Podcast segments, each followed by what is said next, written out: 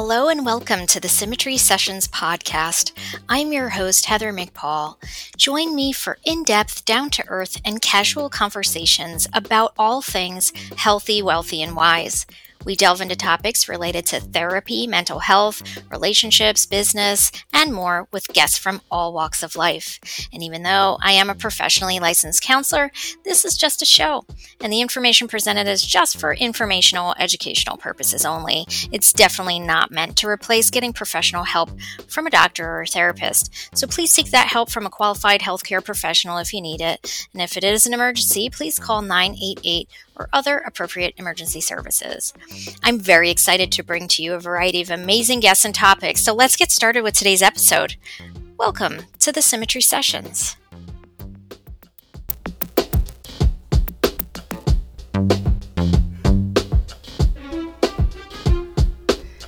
Joining me here today once again is Susanna Morse, longtime best friend and co creator of what did we call that country that we invented?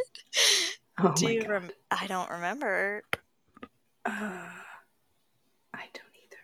It was just the other day, though, right, where we were discussing this. Yeah.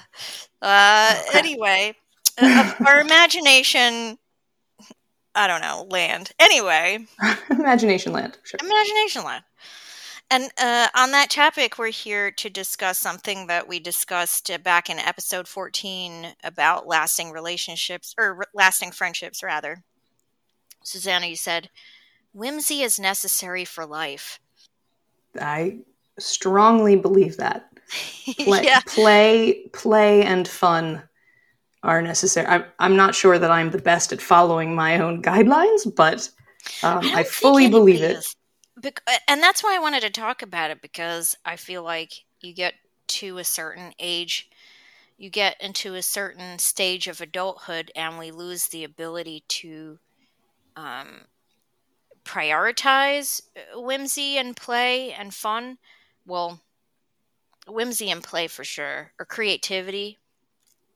And, um, you know, it's hard to get adults to integrate that back into their lives, but it was such an important part of our lives when we were younger. Yeah, I, I feel like um, I, I used to, well, I still believe in what I refer to as selective adulting. Um, I feel like the discussion of the term adulting has become very cliche, and you know, but um, I, being an adult doesn't mean you always have to be an adult. you can, like there are things where you have, yes, you have to do your taxes. That's not fun. You have to do if you have kids, you have to take care of your children. They need food. Um, so, but that doesn't mean that there aren't periods of time where you can choose to not not adult, and that's where the the fun and play come come into it. Yeah. Why is it important to have that as an adult, do you think? It's an escape. I think life life can be hard. Life is kind of always hard. Nobody nobody ever said it would be easy, but um, you need you need a, a point where you can separate from how serious everything can be. But, and to our uh, discussion back in episode 14, I think embracing that as kids got us through really difficult times.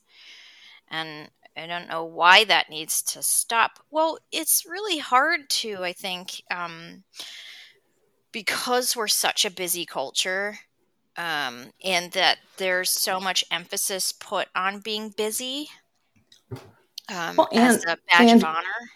And growing up, Yeah. be the mature one. Be you know, act act mature. Act. People want to act older than their age, not younger than their age. It's you know a drive to get to 21 so that you can start drinking legally. There are all these maturity based um, milestones that we've created in society that make it so you're not supposed to keep playing. You're not supposed to keep having fun. You're supposed to do the important things that adults do. Um, and actually, I think in a lot of ways, the, some of those some of those requirements and milestones we put in place it's not possible for people to su- succeed the way that society expects them to. Um, you know, if if you if you can drive when you're 17 or 16, I think you can get your junior license. 16, 17. I think Like- it differs to state, but anyway. That, that that's scary. That's terrifying. The fact that there are 16, 17 year olds driving around. Those are Hell, know, think death about machines. this. There are 18 year olds, uh, you know, with machine guns going into the military. Yeah, That's right. But they can't have a drink they do. Be- trust me. because because uh, that's beside the point. Yeah. Society is saying that they are not mature enough to drink, but they are mature enough to die for their country yeah, and hold extraordinarily dangerous weapons. hmm So, but yeah, th- that you have to have a certain amount of mach- you don't want to be playing when you're holding a machine gun. That's pre that's, That's not where the, the whimsy and play come into things. that's not where we No. want it. No, yeah. yeah, absolutely. That's that's how we all get in trouble and have to listen to somebody. What do they call it? I forget. Uh, oh man, I forget. Anyway, yeah. So uh, the messages we got as kids, though, I think sometimes contribute to that. Not just the milestones, but you know, if you grew up with messages like "children are to be seen and not heard," um, you know, there are a lot of messages that I think that squash creativity when we're little, and then, you know, that becomes, you know, less accessible as we get older. You know. Well, I definitely think that like how parenting has a lot to do with it. Now, when I was a kid, I absolutely hated this, but my mom definitely she she had whimsy. So I think you probably remember being at my house and all of a sudden she was there doing something completely absurd and embarrassing and ridiculous and something I hated that she was doing, but it was funny. Everybody else thought it was funny. Um, and she so she had that that lighthearted, whimsical thing. And I think when your family has some of that, it just makes it easier to embrace. Mhm. Or just having a safe place to Yeah. do that where it's Yeah. encouraged or yeah some of my memories of being at my grandparents house were um, me talking in a made-up language and my grandmother just responding like she knew what i was saying That's awesome. maybe that's what started my love affair with language i don't know but uh yeah instead of having it um minimized and, and, you know it's interesting um years ago somebody bought me and i'll put the link to this in my show notes um julia cameron's the artist's way. And if you haven't read that book it's it's phenomenal. And Hmm. it's almost like a step program to reconnecting with your creativity. And it's not just for artists uh, you know like painting artists. It's for um, anybody who just wants to be creative in anything they do. And it's sort of this step by step process of like regaining that part of you. And um and one of the things is it goes through like writing a letter to somebody who squashed your creativity when you were little. Um, you mail it to yourself. Um, writing a letter to somebody who uh, boosted that you know encouraged that about you. And there's just so many interesting places your mind goes when you think of that that i i did the program. And um and i wrote a letter to well not to her i mailed it to myself but it was to my third grade teacher mrs henderson. I'll never forget her. She yelled at me for not coloring in the same direction. But it's shit like that that you know you can t- you can understand why kids are like well fuck it. You know i'm not doing this anymore. You made it not hmm. fun. And i think or they go or they go Right. too far in the other direction and they follow all the rules and they get really anxious and obsessive about doing things right. right And, and, that think just en- encourages, you know, anxiety disorders. Right. I think the biggest part of whimsy is that there are no rules, right? You go in your own direction. And I think part of the format of this podcast going in those rabbit holes is part of keeping whimsy in it, right? Because you never know what's going to go. And it doesn't matter. It doesn't matter where it goes. It, that's right. It does not matter. Part of part of that is also just letting your letting your brain do what it wants to do in moments that you don't necessarily expect. Like so if you and I go on a walk, half of what we're talking about is the the ridiculous looking trees and the, all the whims trees. My whims tree. the whims trees. You bought a whims tree, right? I did. Yeah, and for that's so people exciting. who don't know, this is a term that we made up for. Um, it's a blue cedar, a weeping cedar atlas tree. I think that's the order of the name. Um, There are a couple different styles, but yeah. There are, and, and they remind me of Dr. Seuss. They're just weird. They're just weird, and they go in crazy ass directions, and they're curly and droopy. And so we thought this tree has whimsy, so we're going to call it the Uh, whims, it's a whims tree. tree. That's right. whims trees. I do not have a whims tree, but I, I used to, my previous home was right across the street from a whims tree that looked like a guy trying, boxing, who's like, fists up, trying to fight with somebody. they're, they're Um, awesome, whims trees. Should we go back and explain what I was? what I Again, was this goes which whichever Yeah. direction it goes. Right, Sure. the country, the tape, the infamous tape.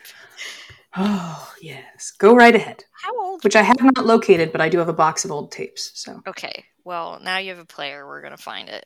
I That's really was hoping you'd find it so I could put stupid little clips in between. it's never too late. when are uh when are we? Um, how old were we? Do you think? Early teens. So Like yeah, like 13. 13, 14. Yeah. Yeah. So I don't know how it started, but we made a tape of uh, telling a story. So we at the time we did it a couple times where Mm. all we had a we had blank tapes and we had a tape recorder and we just started recording ourselves. Now we are this was pre excess extensive internet access. So Yes. kids had to have a lot more imagination. Um, so we did all kinds of weird stuff.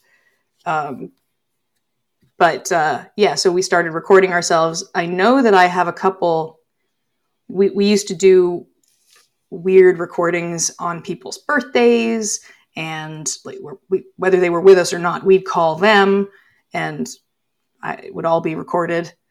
Um, like mixtapes and stuff like that that incorporated voices. But I don't know why we were recording ourselves in this case because it starts just us talking about nothing. Yeah, but then And then you started your story. yeah, we created a story. It was like improv It was. storytelling, and one person would start, the other person would add, like, and it was a lot of fun. And so. we still to this day have a lot of inside jokes relating to things that we said after all these years we remember what we said uh, some things in what we said why do you think that tape is so a part of our lives still I don't know. I mean, there's plenty of stuff that's that we also talk about that wasn't on the tape, like like all the stuff. So we used to draw elaborate maps, make up whole worlds, and Yeah. draw maps and name all the places. We created a religion. Um, uh, and With rules. Suzetherism. Suzetherism Is is, what it what- was. Yeah. So as I was just going through uh, my my parents' old storage unit, I found a whole bunch of stuff, including a box of old audio tapes and a scroll of explaining the guidelines of Suzetherism. So yes, it talks about the various gods and goddesses, and um, and we we put it on a large piece of of paper and then used um, pieces of bamboo that we found in the bamboo patch behind the house. And so it was like a real scroll, and we tied it with a ribbon. The ribbon has seen better days. And we just taped it on there, by the way. And the tape is like uh, once upon a time I was tape, and it's not really tape anymore. it's like ugly brown stuff. Maybe to your point, you know, because this was before the internet, there's something, um, another layer of uh, why people don't prioritize whimsy or, or play. You know, we're so distracted by tech these days.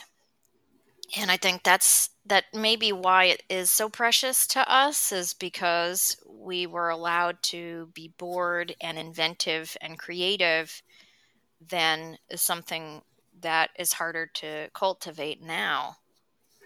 Well, so I actually this is something that comes into life, adult life too. Um, innovation and invention and ideas come from having the, the free space to be bored and not have anything else weighing you down, not have distractions.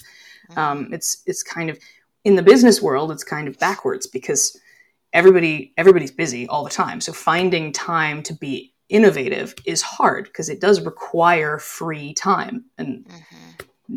nobody wants to say, "Yeah, I got lots of free time," because then it'll you'll fill that up quick with other stuff that still needs to be done. Um, and and I think now when people have free time, they immediately tune out. They go to one of the various video you know video apps or which I don't have anything against them. I have a great time I do on on on TikTok and and you know, I love TikToks. Oh my goodness! I'm not. I mean, I watch the TikToks. No, I do I not create. Um, you should when, when, you're whimsy. Oh, I'm never. I'm never aware enough of my whimsy um, to to think of recording it. Although I did have a situation at work with one of my employees where I was absolutely whimsy and she was laughing and I ended up telling her about you when we were kids saying that uh, when it, when I was angry it was really funny to be around me when I was angry as long as I wasn't angry at you. Yeah.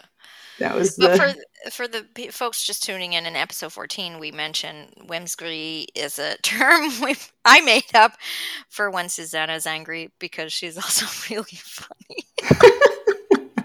there's a lot of kind of wild gesticulating and hopping a, around and well there's also uh, laughing uh, and a, a, wonderful language uh, creative language usage.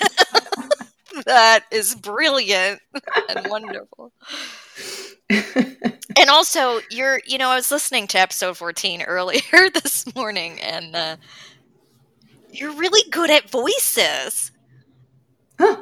Thank you. and, and i noticed and i thought about it. I was like yeah you do voices a lot. And i but it's always like totally right in the best moment for voices to be um particularly of the british they tend to be of, the, of some british some yeah. variation on on the British theme. Yes, but it's wonderful, and just, I guess they're so appropriate in so many situations. Well, it holds. It, um, it holds. Um, it gives levity to situations. Uh, often, you know. Now I'm so so. My immediate reaction would be to say something like, "Oh yeah, it's quiet," and and I feel like I can't do that now because oh no, no, now Don't I'm on the spot.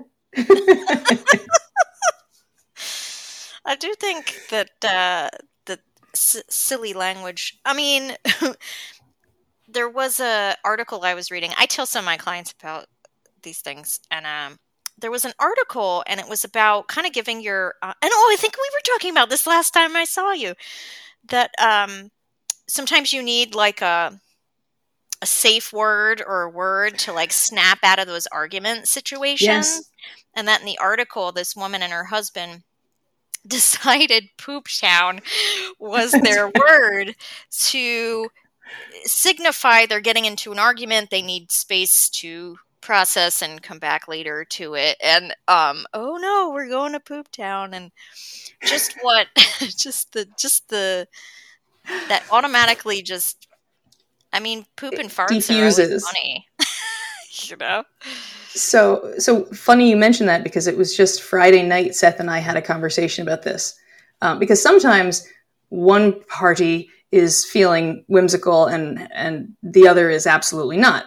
And I was dealing with uh, some stuff, and he decided he was going to not allow me to deal with some stuff, and so he started shooting me with a water gun, and I was not pleased at all. Um, I was busy.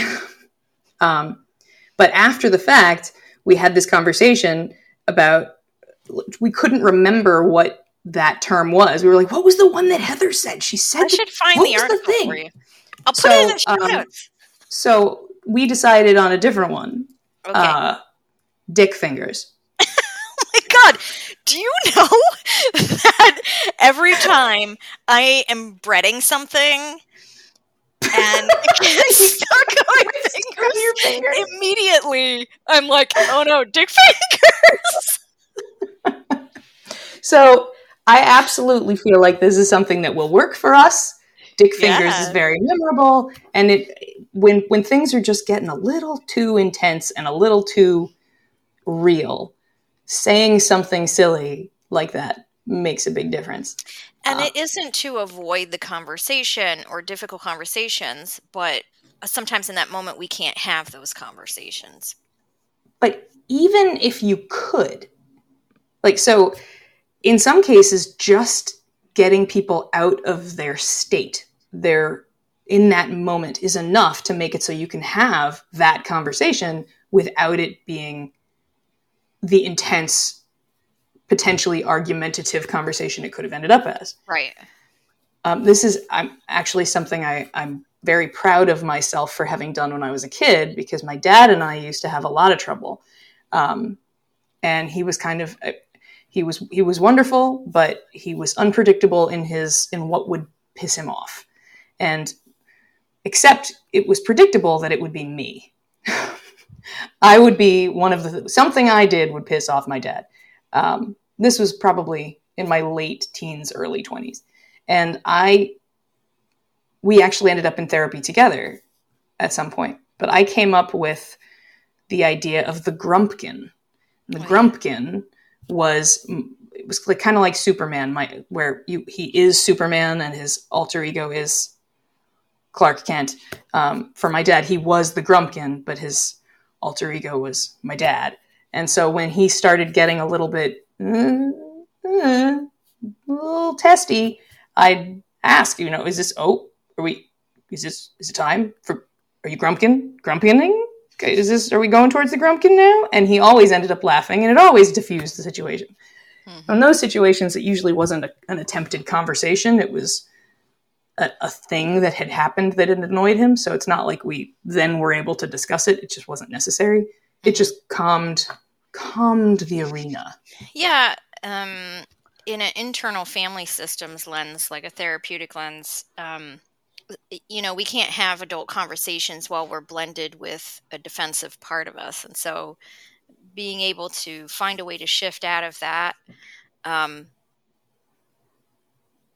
Eh, we'll observe it, first of all, that we're in it, and then sort of shift out of it in order to communicate or relate to someone is important. But you reminded me of something. What was it? I don't know. I'm stuck on dick fingers. Nobody wants to oh. be stuck on dick fingers. That's just not healthy. I think I'm going to have an excellent ab workout by the end of this. um, in a previous episode, two episodes ago, um, I was talking to Stu Lind about music therapy, and I was telling him a story about how um, instead of having a word like that, Keith and I um, when we went to Aruba, we we bought maracas to angrily shake. we, we, we discovered the amazingness of using an instrument like a maraca to shift because it's really hard to sh- angrily shake a maraca and stay angry. It's also hard to look at somebody who is shaking a maraca angrily and not laugh. So it's both both sides. Yeah, it's, it's good stuff. So, And even when we're not mad at each other, um, one day I came home and I was kind of stuck in that part of uh, you know being annoyed or frustrated or whatever. And he was like do you need a maraca? It's like yes yes i do. I need all the maracas. Bring me the maracas. What do you think would help um, adults kind of prioritize whimsy? Busy adults I feel like if I knew the answer to that, my life would be very different. Well, just because you know something doesn't mean you do it. Right. Absolutely. It's 100% the case. Especially, I feel like parents, because I have a lot of clients that are parents, and they come in and they're like, I don't have time for that. Right. I'm a parent. I ain't got time for that. Well, you hear the same stuff. That it's the same argument for people who want to start exercising. Mm. They don't have time. Or they want to start therapy or they're thinking about therapy. They don't have time. If you if you looked at in most cases not every case if you looked at your day there's always time. It's just what are you doing with it? Um, and especially if you are overly stressed and overworked the time that you have that you could potentially do one of those things, you don't want to do anything. You want to shut off, you want to zone out, you want to watch TV or whatever. But it's a vicious cycle. I, it is because going to like starting to exercise and um and I don't mean, you know, go start daily CrossFit training. I mean, go for a walk, eh, like anything. Body Walking movement. has made a huge has made a huge difference for me. Um, but that kind of thing re- reduces your stress and therefore makes it so you actually have more time, not less time, because yeah. you're not you're not as your brain isn't as busy with all the potentially toxic stuff that the the negativity and the yeah i mean work. i feel like one of the sometimes when i do emdr therapy with people you know sometimes it's a difficult it's difficult to transition out of that into real life. And so, you know, sometimes we do grounding techniques or whatever. And sometimes I'm like, let's just tell jokes because I feel like laughter moves that stale energy out of the body and makes more room for other things in in sort of the same way that Julia Cameron's The Artist Way one of the things she talks about is something called morning pages where every morning you just dump on three pages everything in your head. And it actually c- creates room for more creative, calm, you know, thoughts because you already sort of acknowledged and dumped all the negative bullshit. And it really does work. But to your point earlier, it's hard for people to what's the word? Reconcile? Is that the word? Like um, or validate that time spent on themselves, not just on something like this. Yeah, so that that going down the the path of of self care, I don't think I don't think we're trained to do that at all. Yeah. I I think for women especially, it's really difficult. Um, it's easy to see when other people need to do it it's easy to tell other people they need to take more time for themselves. Um, it, taking vacations. It's very easy to say, you know, you have vacation time. They gave it to you for a reason. Use it. Take your vacations. I, don't. I don't take my vacations. Take I'm a terrible vacations. hypocrite. I need to take my vacations, but I'm too stressed about not being around. Well, and so, well, that goes to a whole different thing. That idea of the world will fall apart if you're not holding holding on to the reins as tight as possible, which is it's an illusion. It's not. Yeah. If you took a day, odds are the world wouldn't collapse. I uh, can't can't be hundred percent sure. Maybe ninety eight point three seven percent. But I, I think adding whimsy to your life doesn't have to be a, a huge chunk of time like a vacation would. No, that's kind of my point. It could be you're walking down the street and you see a funny tree. there you go. That's allowing your brain to look at something and be like, wow, that thing looks ridiculous or whatever. Just allowing or your head to do that. Giving your dogs voices. Or there you go. Uh, so I went on a search. I think this there is a uh, you know I put I put googly eyes on like everything. I I'm I'm the one I'm the boss at work that sabotages people's offices with ridiculous toys and and stupid things like weird little cat paws and squishy squishy little animals that you can fling across the room and and googly eyes.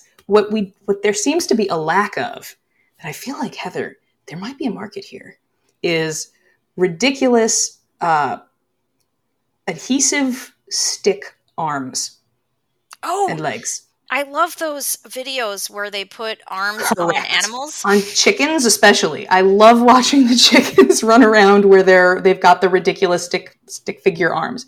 And at the very least, I feel like they could make this for fruit. Like with a little pokey end. You, you could give your apples arms and send I, them to, to school with your children. I asked Just, you this a long time ago. But did you ever watch that show, Miranda?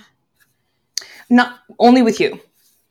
I don't think we, we watched, watched it. it. together. We did. We watched it for a while. Did we? we I don't. It, yes, it was at one of the one of your visits we started watching, but I did not watch past that point. Did, did you? Seth hated it. Really? But it's so funny. Well, yeah, but, but he doesn't. She... He doesn't have. He doesn't appreciate the the British humor. So. Well, she puts faces on all of her fruit, and it's fantastic. so I think that's amazing. That's wonderful. Um, and and that and simple and silly and easy. Um, and actually, this is one of the things I get a kick out of in the recent the, the recent video trends where people put googly eyes on their coffee and then blow through a straw mm-hmm. and have have you seen that with the phone? No. Oh boy, it's really funny. If you've got like a cappuccino, you put googly eyes on it and then you blow through a straw and it makes a, a hole that and then somebody screams or puts a like type of sound with it i'll have to send you some some links to this it's very entertaining that is a perfect way to be whimsical and and like ridiculous and in 10 seconds of time well i think i told you and, and many of my clients have heard me go on about the marshmallow girl um, is a video that went viral a year or two ago as a mother taping her young toddler. It says, What do you want to be when you grow up? And she says, I want to be a marshmallow. And she goes, You what? And she goes, I want to be a marshmallow. And she goes, What would you do if you were a marshmallow? And she goes, I would just wobble around and enjoy. And I thought that is the best thing that I have ever heard, and we should all be aspiring to be wobbling around in joy because we have to find that marshmallow self, you know? So I kids have an ability to access whimsy in a way that again i think we train people out of it. Um, and it's it's really a shame. Some I, I love having those conversations with i remember talking to my my nephew who's now 16 but when he was really little and I used to babysit him, he told me this whole crazy story about going to Salamander Island with his friend and how they were the teachers they would drop him off, but they they weren't allowed on the island. I mean, he went on and on about Salamander Island. He has no memory of this at all. But Salamander Island was not a real thing. He but he he had so much clarity um, to to the story he knew all about Salamander Island because that's his. He was allowed to be that kind of creative. But I've also interacted with kids, and this, it could be it could be parenting, it could be just personality. I've got no idea, but you'll say something and they'll I remember this one little girl. I don't remember what I said to her, but she said, "That isn't real." and I was like, "Oh. Oh, okay, 5-year-old. Um, I'm sorry that you five years old, like really little kid who couldn't handle something that wasn't wasn't real, something that was made up. Mm. It's not mm. real. Um, that feels traumatic. When I was working at a zoo, uh, it was always a lot more fun to work with the younger kids because they didn't have their parents' jaded, unhappy attitudes yet. And not all of the older kids did, obviously, but sometimes you'd have a kid who was just really difficult, and then you'd meet their parents, and you're like, uh, okay. Hmm. Okay. That makes a little bit more sense now. But the younger kids, they wanted to look and see and learn and do and explore and experiment, and they'd ask questions without, you know, reservation or the the construct that society puts on them. Um, and sometimes that can be really bad. Mm-hmm. Um, but mostly because it's there are things we deem appropriate and inappropriate, and that's a societal construct. So it's kids don't they're they've got the innocence that they're not they don't have any malice behind what they're asking. They're just asking. Right.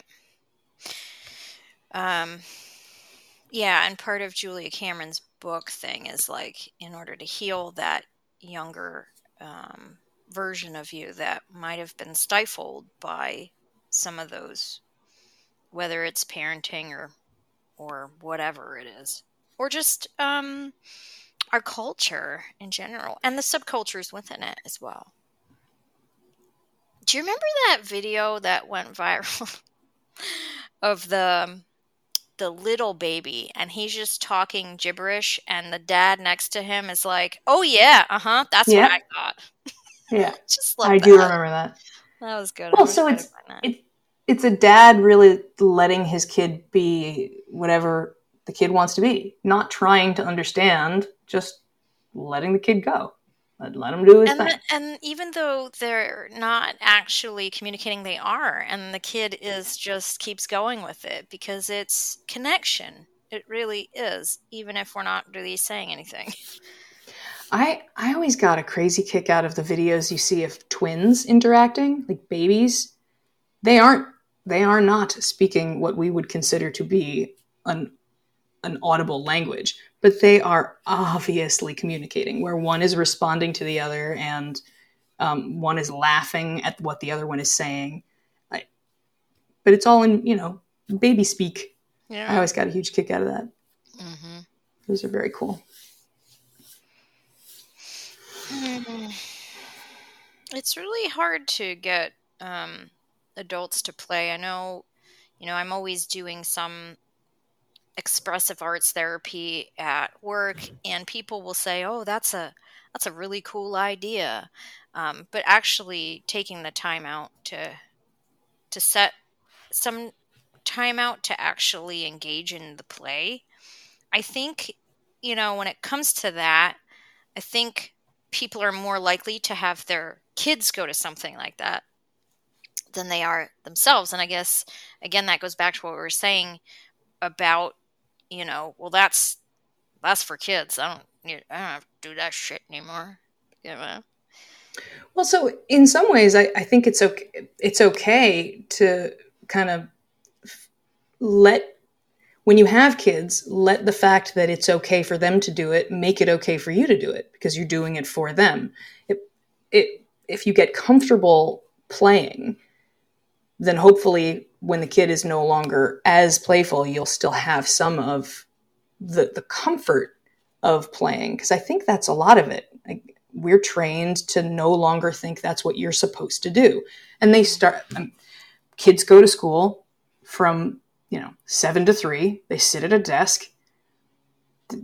You know the the formative time of a child's life, generally speaking. Although there has been some some change to you know school technique but i don't think all that much. You're still you're sitting at a desk at a time when playing is exactly what you you should be doing not being forced to sit and listen to yeah, somebody I, who's actually, probably really really boring. I kind of wonder what that would do for the neurodivergent to be able to not have it so regimented in that, or have more play within that space because Like- their bodies want to be doing something else.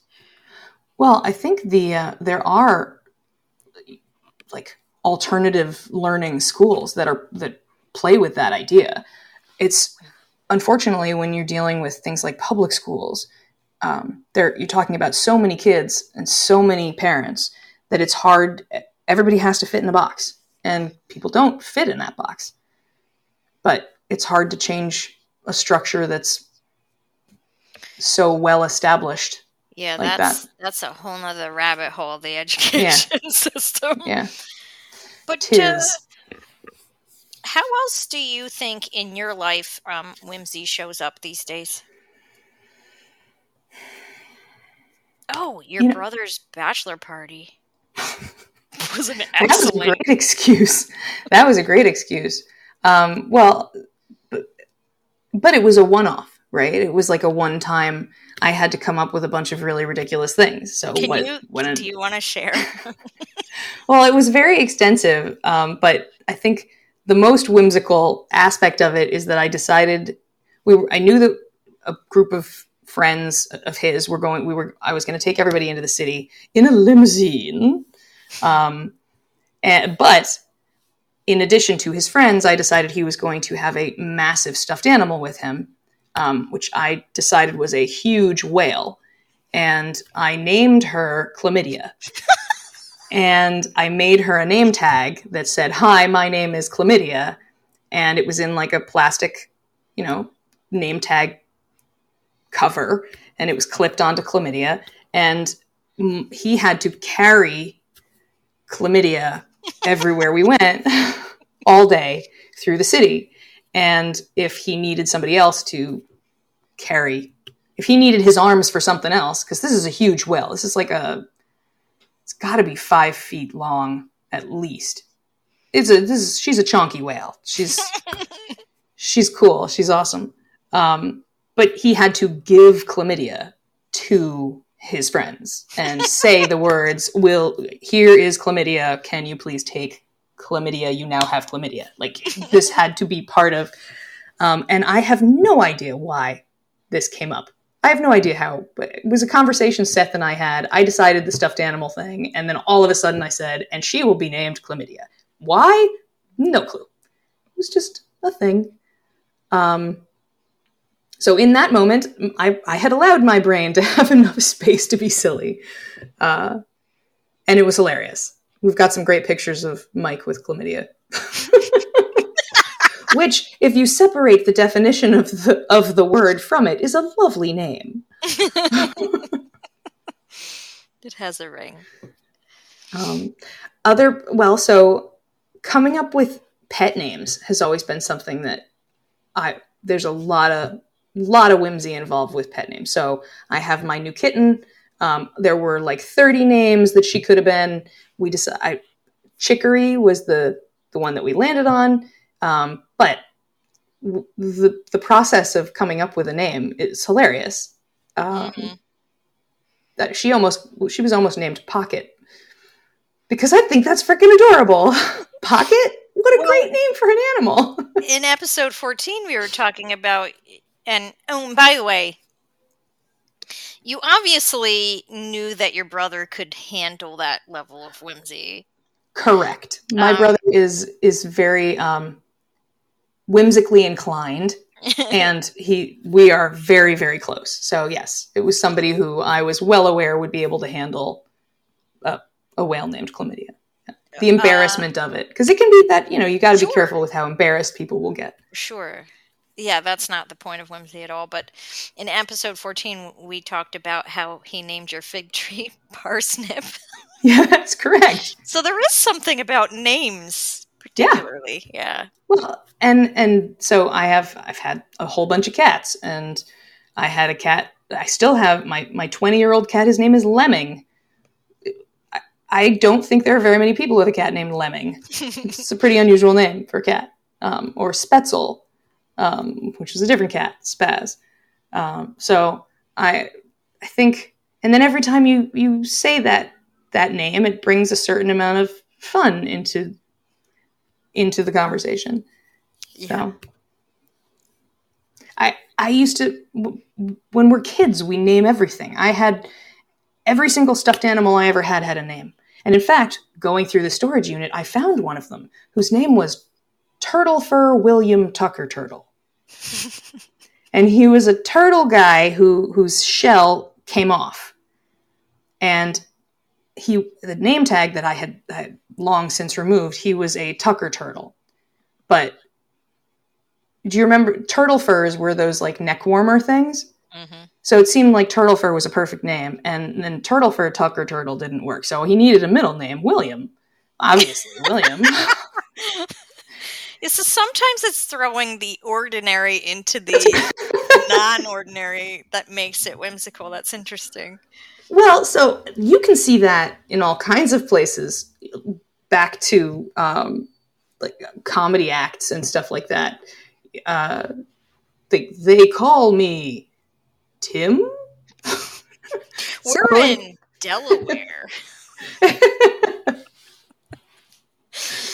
um, yeah. So sometimes the ordinary is the because it's it's it's doesn't fit in the in the moment.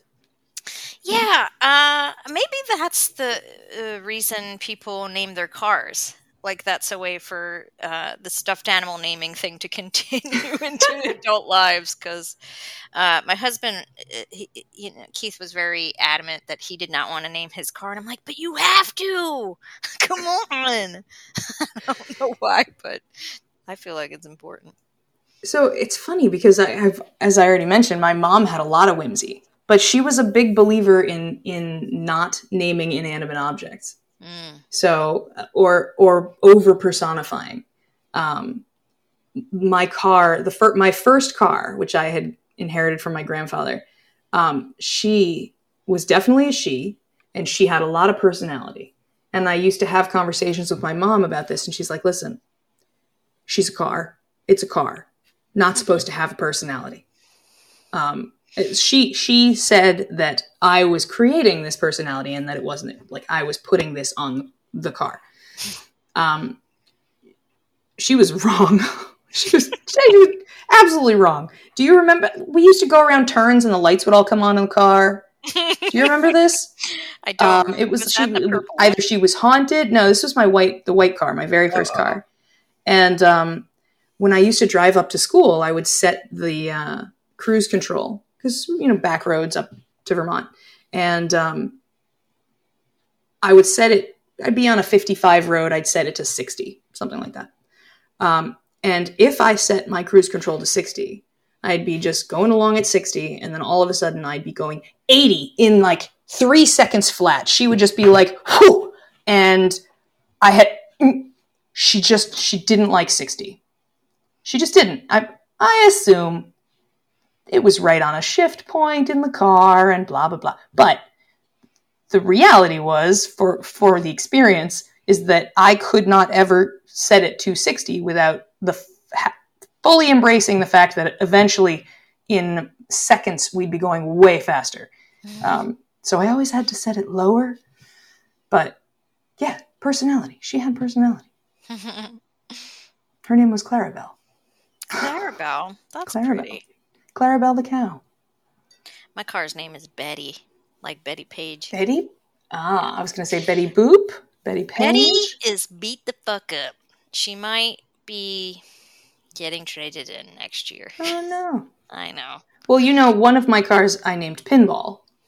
I love that. Yes, well, so that is because I actually I inherited that car from my grandmother, and uh, she drove well into her way too old to drive years. Mm. Um, and she practiced what I refer to as touch driving, which is you stop when you touch something. And that's not the way you're supposed to drive. Mm. So, pinball had little tiny dings in places I don't have any idea how they got there.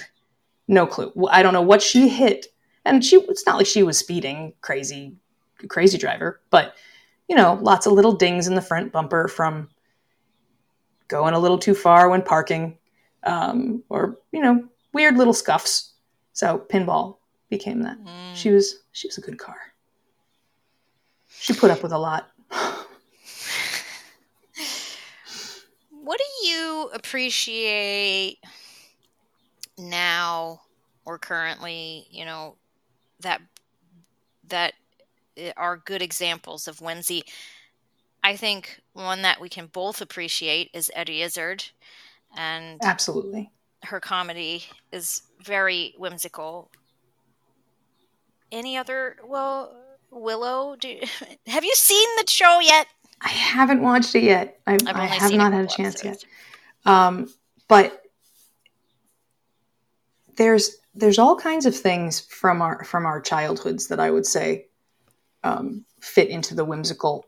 Uh, but you know, I also consider things the more recent, old now, but more recent movies like um, the Simon Pegg and Nick Frost movies like Hot Fuzz Yeah. so much whimsy.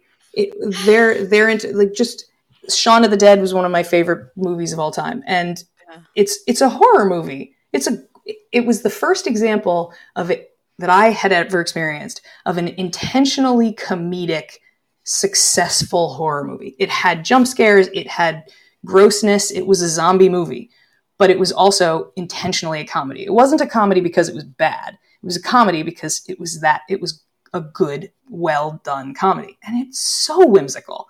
The ridiculous, silly things that they do, it's full of whimsy. And Hot Fuzz is similarly so. It's just So- brilliant. Yeah. Very brilliant. Um, things that, that you laugh at because they're fun, not because they're, I don't know. There's different types of laughter, different things that it's a levity. There's a levity to it. Yeah. I was watching American Auto. Have you seen this show? No. I watch it on Peacock, so it's probably on like NBC or something like that. But it's this really silly TV show about these people who work for an automotive company. Um, and the CEO and like all these people that work for her.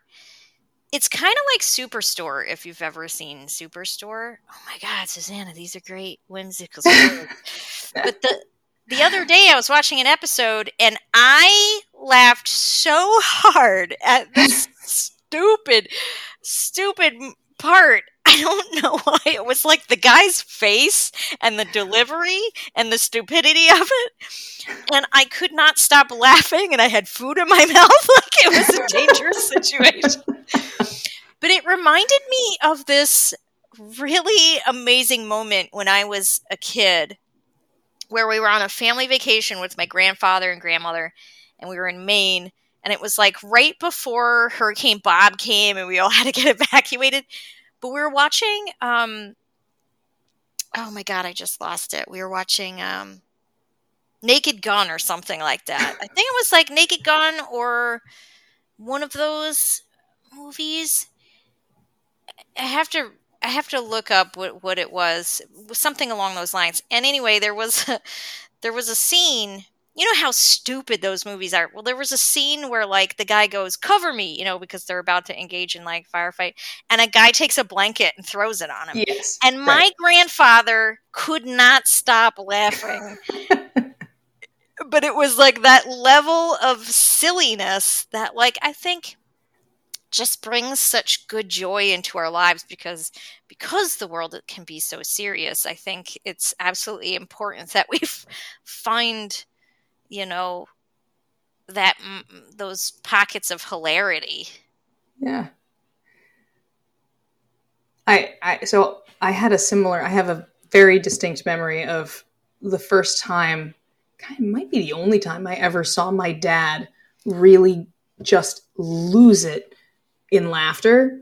I I introduced him to um, Lewis Black, the Mhm. comedian, and my father, being a you know overweight Jewish man, listening to Lewis Black, who does a whole bunch of stuff about being a an overweight middle aged Jewish man, I, my my dad was practically on the floor, and it just seeing other people have those moments is that that it's contagious that the sense of of that that pleasure that somebody else is experiencing is so contagious. And i'm pretty sure that science ha- will will back me up here um, i believe that laughter does has a physiological impact on the body and it the chemicals that are produced from laughter change your moods they, Oh, like there's all kinds of all kinds of things that can be impacted by having a little bit of laughter in And it's world. contagious. They did a whole That's study right. where a random guy goes to a bus stop or train stop or whatever and just starts laughing, and eventually everybody starts Everyone's laughing, around. laughing. and We don't even know why we're laughing, but that's the best part.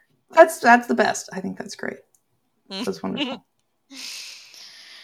So it's the eh, silliness as opposed to Yeah. so there's the light there's the light laughter and the light fun and then there's the so I, there are comedies that i cannot watch because it's all about humiliation and discomfort and mhm. like there's just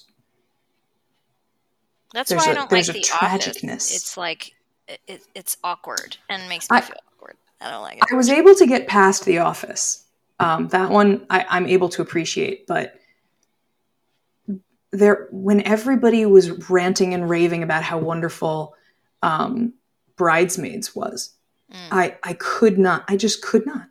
I I just don't. I don't. I don't feel it. I don't feel it. Um, American Pie. That was the other one. yeah, not a fan. um, which at the time I was like, if every single copy suddenly spontaneously combusted, I'd be totally cool with that. I hated that movie because it was it was like tragically funny. It was at someone's expense Mm. that that just makes me really uncomfortable. Yeah. anyway, I, oh, you know what kind of different.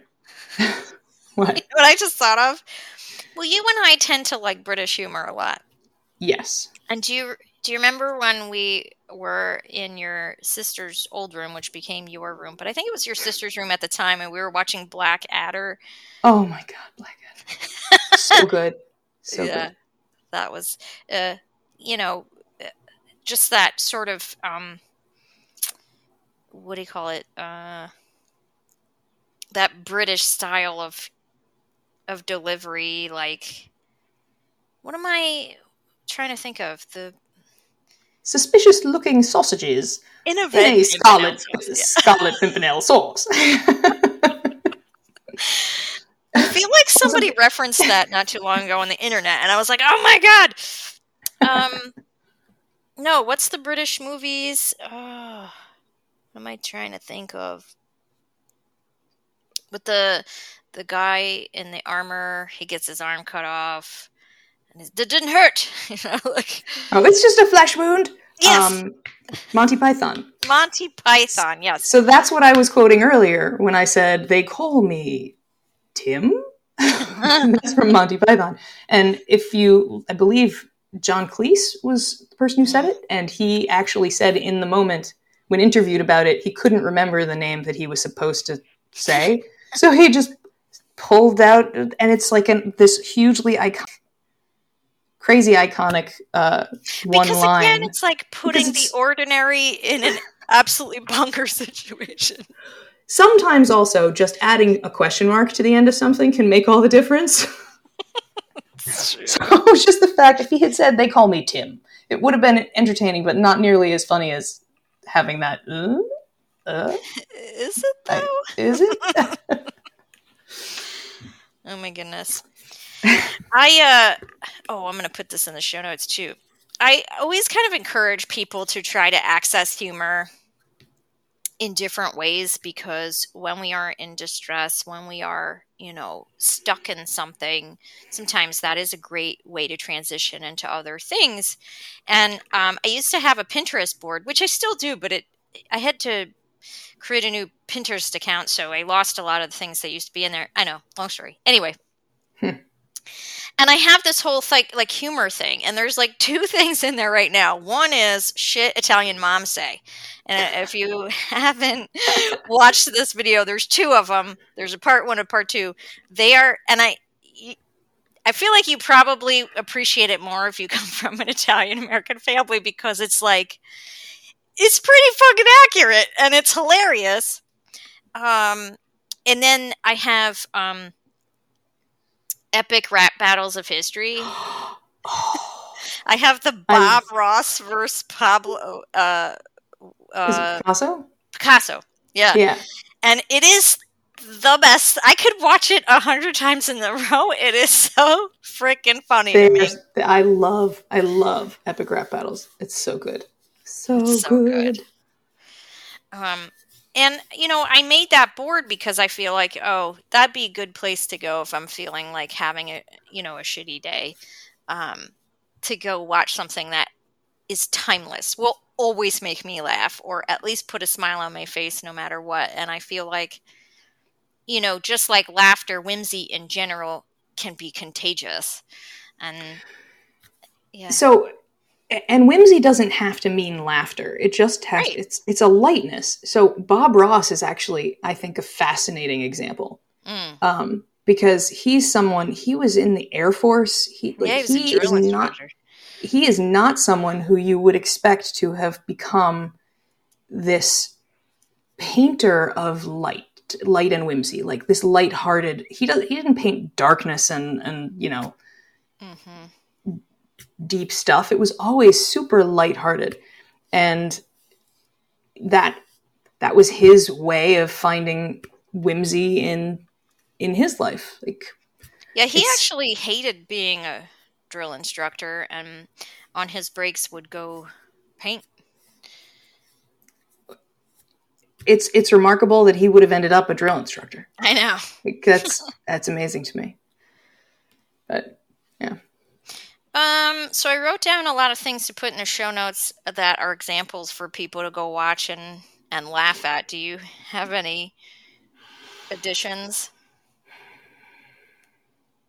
Hmm. There's uh, offhand. I I'm not I'm not thinking of anything. Um, but of course, I know that there's tons of tons of stuff. Um, there used to be I, I think this this went inactive ages and ages and ages ago. And it's something that i used to go to when i was in college. Um, there was a website called fuck you penguin. And this website was all it did is it found these extraordinarily adorable pictures of penguins and other adorable animals. And then it just it was like a rant of how how dare you be this obnoxiously, terribly, catastrophically adorable? Like, how could you do this? Um, get a job, you penguin. Like, it just and and it's that used to be one of my. It has. It sounds negative, but it really wasn't. It was such a a, a funny. It was it was whimsy. Mm. It was a really good example of you know you're angry at something and it's you're not angry. It's just a ridiculous thing you're ranting about and you're hilarious and silly when you're doing it. And uh, i would that was like my go-to for uh, a little bit of levity when i was in mm. college. Fuck mm-hmm. you fuck you penguin. Well that's great. Well thank you so much for joining me and talking about the whimsy in our lives. And uh or not. Or not the whimsy. the whimsy that I'm constantly trying to access and get more of in my world. It's always a process, right? Yeah. Always a practice. Um, and it's easier easier for some than others too. Sure, but regardless, it is um, necessary for life. I completely agree. Well, those are your words, so I would hope so. necessary for life. Uh, okay. Yes, I said those things. So you are agreeing with me. Yes. Indeed. Indeed. All right, Susanna. this is a hard podcast. I don't know how these things end. well, okay, bye. Bye.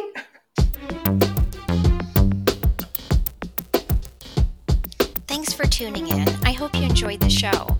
If you're interested in connecting with Heather, please see the show notes for that info.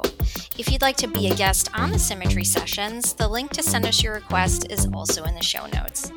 If you enjoyed the show and you'd like to show some support, buy me a coffee at www.buymeacoffee.com slash symmetry sesh.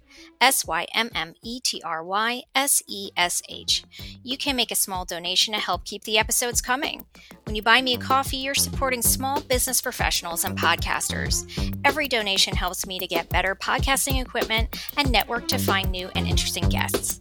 Don't miss an episode. The Symmetry Sessions launches every first Friday of the month, so make sure you subscribe wherever you listen to podcasts. Until next time.